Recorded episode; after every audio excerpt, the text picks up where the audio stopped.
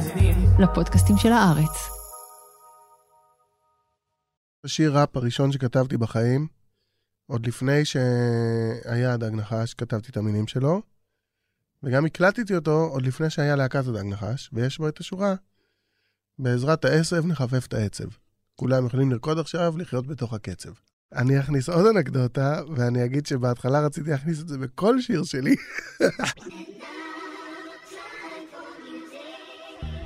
וויד, פעם ראשונה כיתה ח' או ט' או י', זה היה נורא קשה להשיג את זה. דיברה על איזה קוריאני אחד, שאפשר לפגוש אותו באיזה פאב, באיזה שעה, וגם הוא לא הסכים למכור לך רק אם תבוא תעשן אצלו.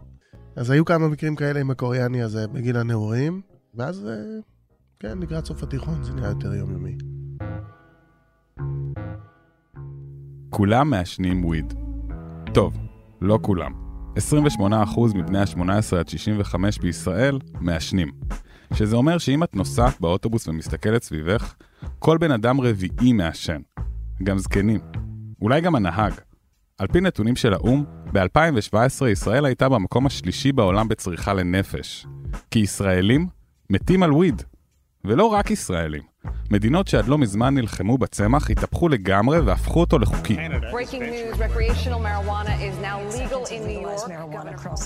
אפשר לקנות אותו בבתי מרקחת וחנויות, ואנשי עסקים לגיטימיים עושים ממנו ארגזים של כסף.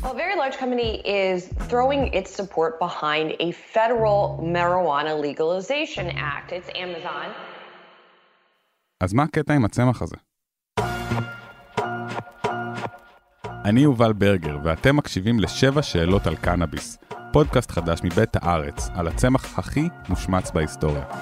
בפודקאסט הזה נחפש תשובות לשאלות כמו איך פקיד מצרי אלמוני ובלש פרטי אמריקאי הפכו את הוויד ללא חוקי, מתי בני האדם קלטו שאפשר לעשן את הצמח הזה, ומה קורה בגוף כשמדליקים ג'וינט. אז השאלה הראשונה שלנו היא, מה זה היי? או כמו ששענן מנסח את זה יפה, מה קורה בגוף כשמחפפים את העצב? שענן סטריט, בעזרת העצב נחפף את העצב, כולם יכולים לרקוד עכשיו לחיות בתוך הקצב או למולו. היי, או בגרסה המקומית סטלה, היא מילה שמתארת את התחושה שנוצרת בגוף אחרי שמשתמשים בקנאביס. השורש סטל בערבית מתקשר להשתכרות וסמים, אבל לא מזכירים אותו במילונים התקניים. סטל בערבית זה דלי. על פי האקדמיה ללשון עברית, המסטול הוא מי שהולך כאילו יש לו מות עם שני דליים על הכתפיים, בדרך חזרה מהבאר. כל מי שאי פעם מתמסטל, מכיר את ההרגשה. הכל חכם כזה, הכל מסקרן. כל רעיון, כל מחשבה נשמעת ממש מקורית. פתאום, יש לך רעיון לסדרת טלוויזיה על אדריכלות. לך, קופץ פתאום רעיון לסטארט-אפ שישנה את העולם. אין מצב שמישהו חשב את מה שחשבתי לפניי. כאילו, מישהו שם לכם משקפיים על העיניים שהופכות כל דבר שאתם רואים למיוחד.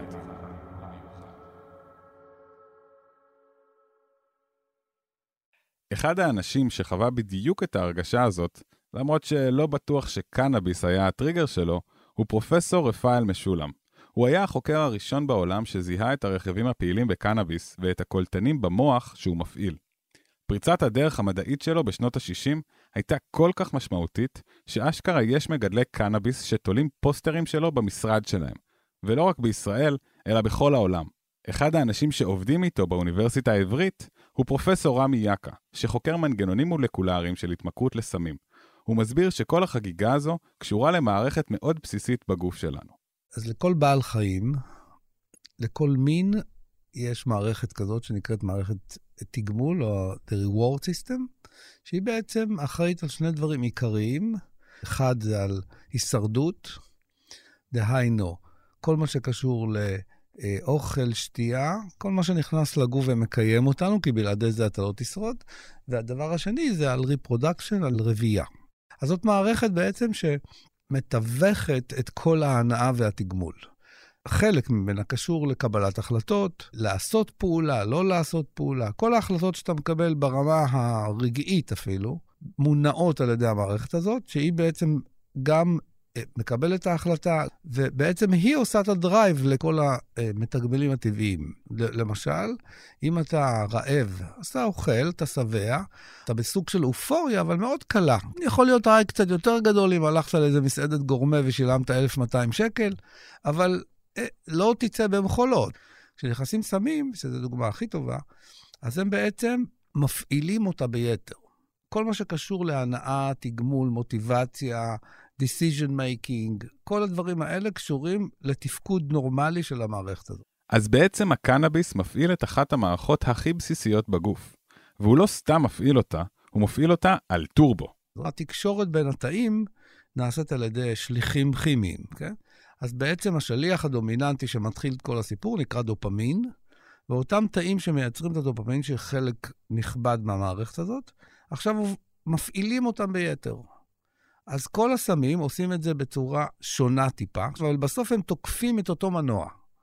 והתוצאה היא אותה תוצאה, אבל אם התקיפה חזקה יותר, אז יהיה יותר מהתוצר, ואם היא חלשה יותר, יהיה פחות מהתוצר, ויש הלימה מאוד גבוהה בין כמות הדופמין לכמות ההנאה. זאת אומרת, הרבה דופמין, הרבה הנאה, פחות דופמין, פחות הנאה. אז כל מה שאני מרגיש כשאני בסטלה, מתחיל בג'וינט, נכנס לריאות, נספק בדם ומגיע למערכת התגמול. שם מופרש הדופמין שעושה לי נעים. זה אולי מסביר את הצד הטכני של העניין, אבל אני עדיין לא לגמרי מבין מה זה היי. כי זה לא רק הרגשה נעימה, זו חוויה נפשית מורכבת. השיר הבא שאנחנו נעשה הוא מי שיבין אותו, שיבורך, מי שלא, שיסכיל. כשאני הייתי תיכוניסט, אי שם בירושלים העליזה של סוף שנות ה-תשעים יצאה קלטת של mm-hmm. הדג נחש, ואחד השירים שם היה רק עם גרס. שזה היה איזה שיר הלל לוויד ולהשפעות שלו.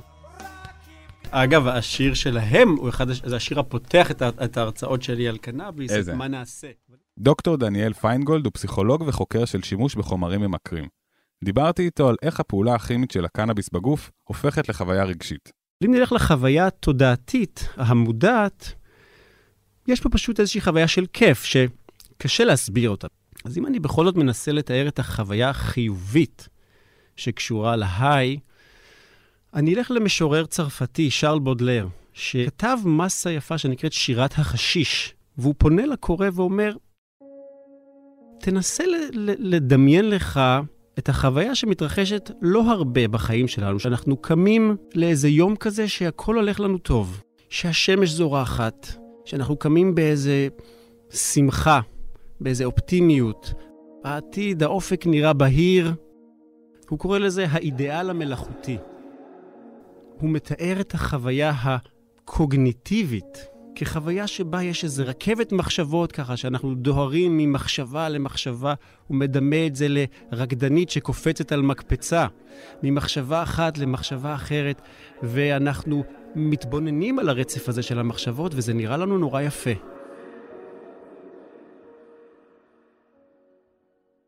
פרסומת אחת ואחריה, מה קורה בראש שלנו כשאנחנו מעשנים יותר מדי?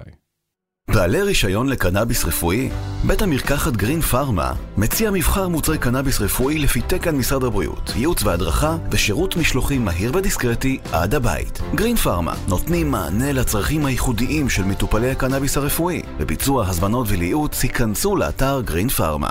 הבהרה, קנאביס הינו סם מסוכן, אינו רשום כתרופה, ויעילותו ובטיחותו בשימוש רפואי טרם הוכחו. אין בתשדיר זה כל המלצה או עידוד להשתמש בקנאביס, והוא אינו מהווה חוות דעת רפואית. השימוש בקנאביס רפואי הינו אך ורק בכפוף להמלצת רופא מומחה ומתן רישיון מתאים ממשרד הבריאות, על פי חוק ולאחר קבלת הדרכה ראשונית בהתאם. הסופר האמריקאי מייקל פולן ניסה להבין ברמה המדעית מה זה היי, קצת כמו מה שאנחנו עושים פה. אז הוא ביקש מרפאל משולם, המומחה העולמי בתחום, לתאר את התחושה. אבל משולם ענה לו שבמקום לפנות למדען, עדיף לו לפנות למשורר. כל שנייה ביום שלך, כל התמודדות שכלית מוחית שיש לך, אתה מביא איתך לא רק את מה שקורה כרגע, אלא את סך החוויות שלך עד עכשיו. אתה בא לכתוב שיר, יכול להיות שיצא אותו שיר, אם תכתוב אותו סחי או מסטול. אבל איך תיגש למשימה, והדרך שאתה תעשה עד שיש את השיר, זה היא תהיה אחרת. וייב שלך אש, ובא לך לעשות, ואתה לא נתקע על שיט, אתה בשיט.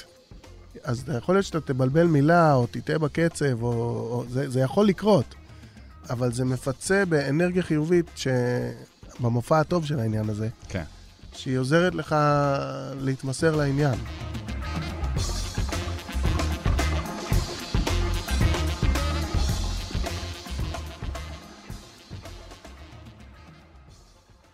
אבל כמו כל דבר בחיים, לא תמיד זה הכל happy happy joy joy. מה נעשה, מה נעשה, שאני תמיד מסלול כזה, אני לא רוצה, אני לא רוצה, להגיע לקצה. מה נעשה שאני מסלול כזה, אני לא רוצה להגיע לקצה, יש בו כבר איזו עמדה קצת יותר מורכבת לגבי, ה... לגבי ההשפעה של הוויד, על הדברים הטובים, על הדברים ה... הרעים שהוא עושה, ויכול להיות שהם גם קלטו שהוויד יש לו איזה משהו מורכב, שהוא נותן להם משהו, אבל גם לוקח מהם משהו. הראש שלי קלוי, הגוף שלי רפוי, המוח שלי צלוי, אפוי, אני מלובן, שלום קוראים לי שענן, ואני נרקומן. אנחנו אוהבים אותך שענן. למה אנשים משתמשים בוויד? למה אנשים משתמשים באלכוהול? אני חושב שזה בשביל להקל על איזה כאב. בשביל מציאות נעימה יותר. ואפשרית יותר. פסיכולוגית, ובמקרה של וויד גם פיזית. אני יודע על עצמי גם, שזה עוזר, כמובן שעם סטרס, אבל גם עם כאבי מפרקים, ועם כל מיני שיט זה עוזר. לקנאביס יש מגוון של השפעות מוכחות, כמו היכולת להפיג מתחים, להפחית דיכאון, חרדה וקשיים בשינה, שמגיעים הרבה פעמים ביחד עם טראומה. אבל זו לא תרופת קסם לכל אחד. תמיד זה מפגש. תמיד יש מפגש בין הסם והאדם. אני חושב שכשהקנאביס פוגש אדם שנמצא במקום טוב בחייו, הקנאביס יוכל להיות חיזוק חיובי. כשהקנאביס פוגש פצע, שמה תתפתח תלות. שמה יהיה הצימוד הזה של כדי להרגיש יותר טוב, אני צריך את הקנאביס. ורק הקנאביס יעזור לי. ואז נוצרת תלות, הרבה פעמים מתפתח דפוס שימוש אינטנסיבי, שיביא איתו איזשהו מחיר, ולו בתחושה הזאת שזה שולט עליי. שזה הופך להיות שהכל מתנקז לדבר הזה ככלי עזר להתמודד עם הקשיים שלי ולסמן את ההנאות שלי. איך אני עם החבר'ה אה, מתחיל את הערב? אני מדליק ג'וינט. איך אני עם החבר'ה סוגר את הערב? אני מדליק ג'וינט. איך אני עושה מעברים בין עבודה לבית, בין בית לעבודה, אני מדליק ג'וינט. אני חושב שמתישהו זה יגווה את המחיר. בוודאי כשיש שם איזשהו כאב, והכאב הזה דורש פלסטר. אבל הבעיה שהפלסטר הזה, הוא נותן הקלה רגעית. הוא לא נותן טיפול מעמיק. ואז אנשים ימשיכו לשים את הפלסטר, וימשיכו לשים את הפלסטר, ובאיזשהו שלב ישלמו איזשהו מחיר. אז כמו שקורה ללא מעט סטלנים, הג'וינט של סוף השבוע הופך לרגל יומיומי. לשינוי הזה יש השפעה לא רק על ההתנהגות שלנו, אלא גם על המוח שלנו. אם אתה מעשן ג'וינט אחד מדי פעם, אפילו כל יום קצת, זה לא הופך אותך למכור לסמים. ככל שאתה ממשיך את הפעולה, אז הגוף מתחיל להתנגד למשהו שמופר לו, כי הוא לא רגיל שהדופמין פתאום עולה. הגוף מתנגד לזה שאנחנו מקפיצים את רמת הדופמין בצורה חריגה. יש פעולות יומיומיות שגם מקפיצות את רמת הדופמין, אבל בצורה מתונה יותר. כשאני צמא ושותה מים, רמת הדופמין עולה ב-שלושים עד חמישים אחוז.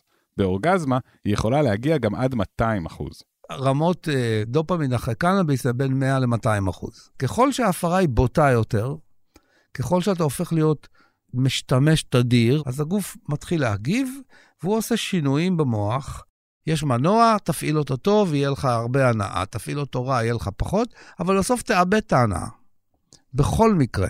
במילים הכי פשוטות, מי שמעשן הרבה, שוחק את היכולת שלו ליהנות מקנאביס. מי שמאשן המון, שוחק את היכולת שלו ליהנות באופן כללי. ועדיין, המון אנשים מאשנים וויד ביומיום שלהם וחיים אחלה של חיים. אבל לפעמים, הרבה זמן אחרי שהתחביב יוצא משליטה והרגל הופך לצורך, מופיעים מה שאנשי המקצוע מכנים, נזקים מזדחלים. זה הרבה פעמים מה שמביא לקליניקה את האנשים לא בגיל עשרים, אלא בגיל שלושים וחמש, כשהם אומרים, שמתי לב שהחברים שלי הם קצת יותר התקדמו ממני, קצת יותר מצליחים ממני, אני לא ממצא את הפוטנציאל שלי. ולפעמים כשמסתכלים על זה, אז רואים שזה גם קשור לעובדה שהרבה מהמוטיבציה היא מושקעת בתוך הקנאביס.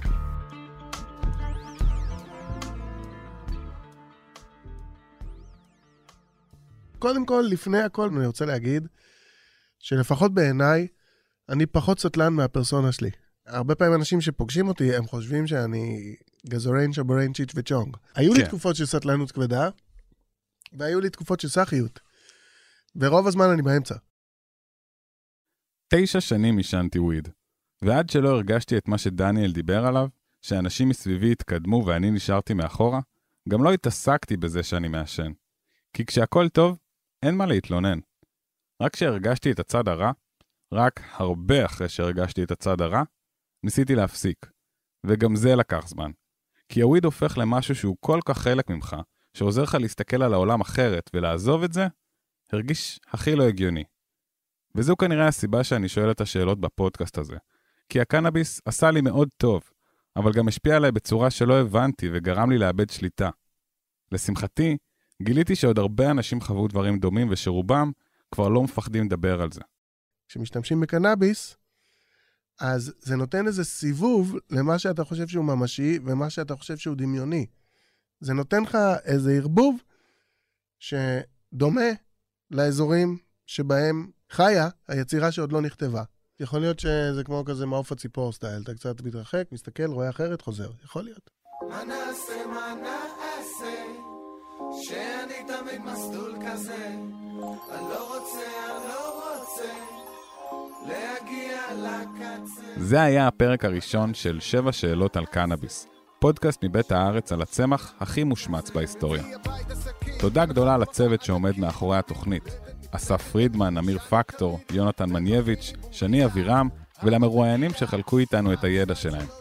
אני אובל ברגר, ואתם מוזמנים להאזין לפרקים נוספים באתר הארץ, ספוטיפיי, אפל פודקאסט, ובכל מקום אחר שבו אתם מאזינים. בפרק הבא, נגלה מה הוביל אלפי ישראלים להפסיק לפחד מהחוק ולהתחיל לעשן וויד. בתוך הערמה עם סבלנו בלי אלוהים את הכל עוד נכננה עד עד ניכנס נחדור אל הג'ננה נשב נשאר לאחור ונתפננה רטרו רספקטיבה כמה סמים אני עישנתי בחיי יש לצמח הקטן שכזה סגולות ואז מה אם צומחות לי על השכל יבלות מה נעשה מה